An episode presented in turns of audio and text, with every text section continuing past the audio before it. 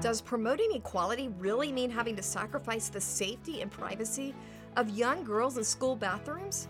What about women's shelters? Should they be forced to house biological males alongside the females they're protecting? Those are just some of the questions being debated right now in the U.S. Senate. Welcome to Speak Up Virginia, equipping you to speak up on the life, family, and freedom issues that matter most to you. From the Family Foundation, I'm your host, Candi Cushman and I'm joined today by our president, Victoria Cobb. One thing we're going to be touching on today is really the devastating impact that this so called Equality Act would have on women and women's sports. But before we dive into all that, let's just start out on a lighter note. Victoria, I know you really love watching your kids play sports. Tell us about what that's meant to your family and maybe some of the special moments that have come out of that. Well, yeah, we are a full blown sports family. We love it. We can't help it. If our kids want to play a sport, we have trouble saying no. And my daughter is a big volleyball player and travels with all of that. And the big thing right now, of course, the season that we're in is baseball. And so, you know, we've literally gotten to the point where my husband is on the board of the Little League and he was going to coach one of my kids' teams this year. And then over uh, spring break, he says to me, Well, they've asked me to coach the other one's team. And he pitches it to me. It'll be okay to coach two teams on top of all these kids playing sports because, you know, at least they can't schedule them at the same time. So that's the benefit. But I literally eat it up. I can't help it. So we're just at the baseball field all all spring and we're at the volleyball field for the rest of the year. Yeah, I think you told me he spent something like 10 hours on your vacation. drafting seven and eight year olds to baseball. Just FYI. Did you know they get drafted onto teams at, you know, ridiculously yeah, young it's ages? serious. Well, back on a more serious note, as we are airing this today, there is just a horrendous measure being debated in the U.S. Congress right now called the Equality Act, or H.R. 5. And in one of our alerts to Virginians, we warned that this may actually be the most dangerous piece of federal legislation of our lifetime. Why is that? Yeah, and it, it is no exaggeration. If passed, it would open the door for widespread persecution of Christians and people of faith. And it puts at risk the privacy and safety of vulnerable women and especially children. And even more so, people don't even think about this in a lot of the conversation on this bill, but it actually even opens the door for the expansion of abortion, just to name a few things wrong with it. That is all really disturbing, and it's also alarming that this is getting more traction than it has ever before in Congress right now due to the liberal leadership. It recently passed the U.S. House, and now it's going through the Senate. In fact, they just heard hours of testimony on this in the Senate Judiciary Committee. And one argument we keep hearing through all this from those that are really trying to push this is that this law is necessary to finally establish equal protection for everybody in the nation. You know, it's fairness for everybody, including those identifying as LGBTQ. How would you respond to that? Well, I do think it's important right at the start of this conversation to talk about the fact that we as Christians, we believe all people, regardless of how they identify sexually or otherwise, are created by God and as a result are sacred human beings and we should be protecting them from harm. And to be honest, though, there are already plenty of laws on the books that do provide for those protections. This measure, measure actually goes a, a big step further and would actually undermine true equality, true equal protection, by setting up a hierarchical structure of identities where some people have more protections than others, especially when it comes to religious freedoms and protection and the protection of women and children. Yeah, we've already seen a foreshadowing of that in our own state with this law that we have called the Virginia Values Act. And one thing I've heard you say, Victoria, is that uh, this federal law is the Virginia Values Act on steroids. Tell us about that. Yeah, I mean, well, first let me just basically clarify what the Equality Act does. Basically, it would adjust the federal civil rights law in a sweeping way that applies special protections for sexual orientation and gender identity issues into nearly every area of society schools, employment, you name it, whatever it might be. And we did a similar thing, unfortunately, here in Virginia with the Virginia Values Act, which specifically even targeted churches by forcing them to basically be a category that we called public accommodation, basically treated them like like the same thing as a football stadium or a bar or whatever it might be, it threw in churches and said, we're going to apply all these things to you.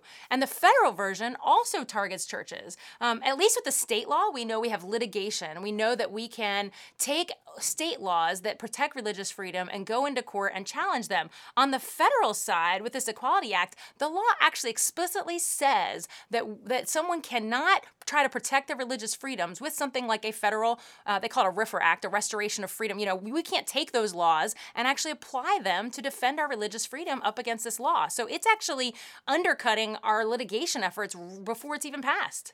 And just to clarify, when we say that they're treating uh, churches like something like a football stadium, that means that when they apply these discrimination laws to churches, the the church can't say, well, I'm not going to let a man go in the, the women's bathroom um, because of our biblical beliefs. They can't say that now because they're categorized as a public. Churches thing, have right? always been an exception. We've always said they believe certain things really strongly, and when we make these laws, we say we're going to allow them to structure their buildings the way they think is appropriate, to hire the people they think are appropriate, because that's a, a matter of their faith. So that's the problem with lumping them in with secular business.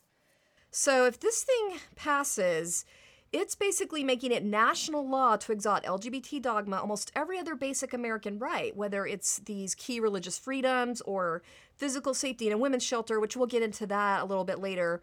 But if this federal version passes, our state law almost wouldn't matter at that point, right? Because that would be overruled. We'd be forced to abide by this federal one that has zero religious freedom protection. Yeah, it makes the matter much worse. Thanks for tuning in if you're just now joining us for Speak Up Virginia, brought to you by the Family Foundation. For more information about us or the topics we're addressing, you can visit familyfoundation.org. That's familyfoundation.org. Well, one thing I want to make sure we address is how the Equality Act specifically affects women, especially vulnerable women who might find themselves in a women's shelter or young girls using bathrooms or locker rooms. Yeah, these are the most important discussions to have around this bill because there are people that are that need safe spaces. The first are our children. Our young girls need to be able to know that they can walk into a locker room or a bathroom and not have a biological male um, violate their innocence. And that, for parents, is just a top-notch issue. But there's also this issue of domestic violence shelters. We've seen this play out in Alaska, where similar laws that they dealt with, and all of a sudden you have a place that is supposed to be a safe place for women in particular who need a safe place because they've been in the hands of an abuser, and yet you're saying we're going to allow biological men to walk into this facility.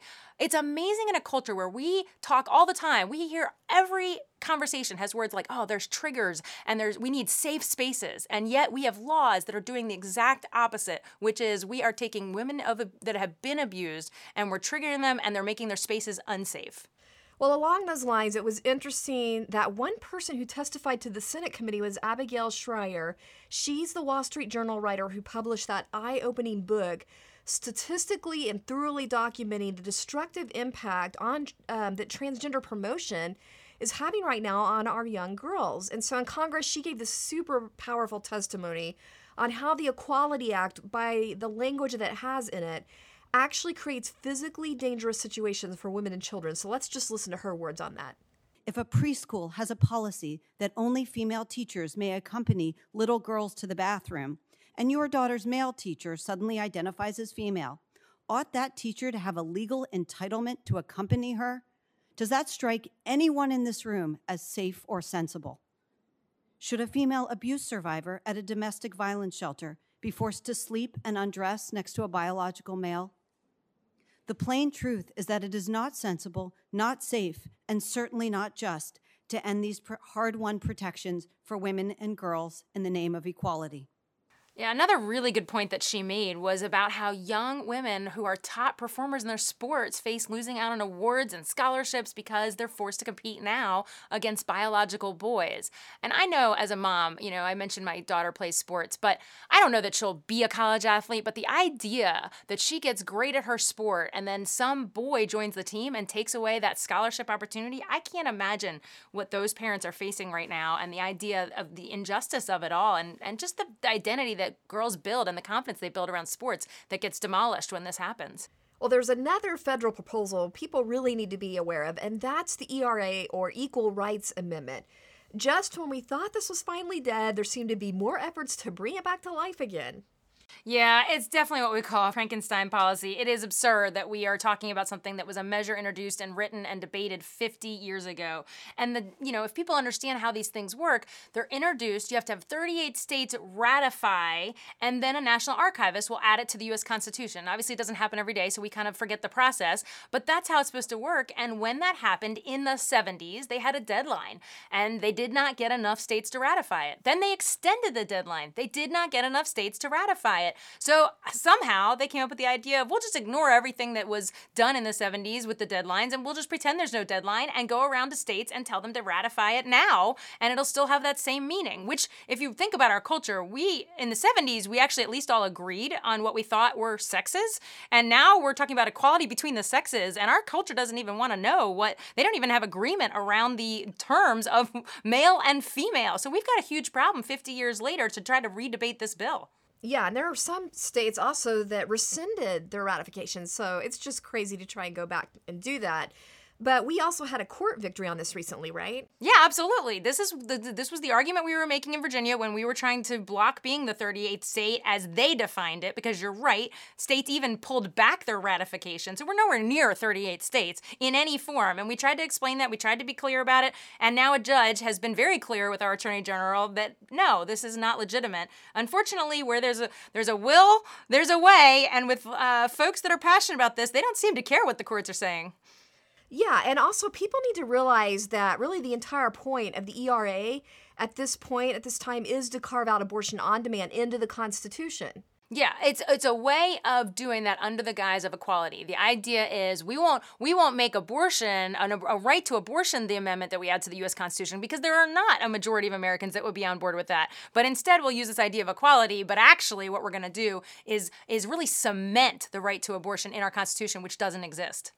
So the bottom line is there are two bills moving through Congress right now that are using equality as a Trojan horse to just push through liberalism on sexuality and abortion. So let's just start with the Equality Act. Do you think this has any chance of getting through the US Senate? Well, certainly I try not to handicap bills at the federal level because our focus is the state level. But what we hear from our allied partners is it is very close. Um, there is a significant concern. They've already heard it in committee, and we need to be in communication with our U.S. senators to block their them from you know to tell them not to vote and block this thing from passing. And the ERA is there really significant uh, momentum on this thing when it's so old? Well, yeah, I mean, this is the crazy thing. As I mentioned, President Biden and the Congress are, you know, now trying to revive it, ignore the deadlines, and move it forward, and it has moved through the House. And so we're again looking at the Senate, hoping the Senate will understand and abide by the right process to pass a U.S. constitutional amendment and say, no, this isn't it. But we've got to, as citizens, we've got to tell them, we've got to talk to our senators and say, this is not for Virginia. All right. So, what's being called equality is really erasing rights. Just remember that. And if you want to do something about it, uh, people listening today can go to our website, familyfoundation.org, and just look for the banner on these measures going through U.S. Congress. Well, it's that time again, time for our Inconceivable Moments Award, where we're featuring examples of the absolute lunacy and craziness that happens when cultural leaders try to give guidance completely apart from biblical principles and we're calling this the Liberals' Most Inconceivable Moments Award. Inconceivable! I just have to say, today's Inconceivable Award is perfect because I really think it's a perfect example of what happens when identity politics run amok. Yet this week's award goes to New York University, which, through something called an Office of Equity, sent a survey to students. And the survey, among other things, asked them to identify their gender. And get this there's no less than 30 choices for genders. Well, and I notice it says select all that apply. So, I mean, I guess if you wanted to, you can select 15 of these. Well, I guess there's really no cap here on identities you can choose. Yeah, it's pretty confusing. First choice is something called agender, and then there's also gender apathetic, and there's gender nonconforming, and so I'm not sure how all those are even different.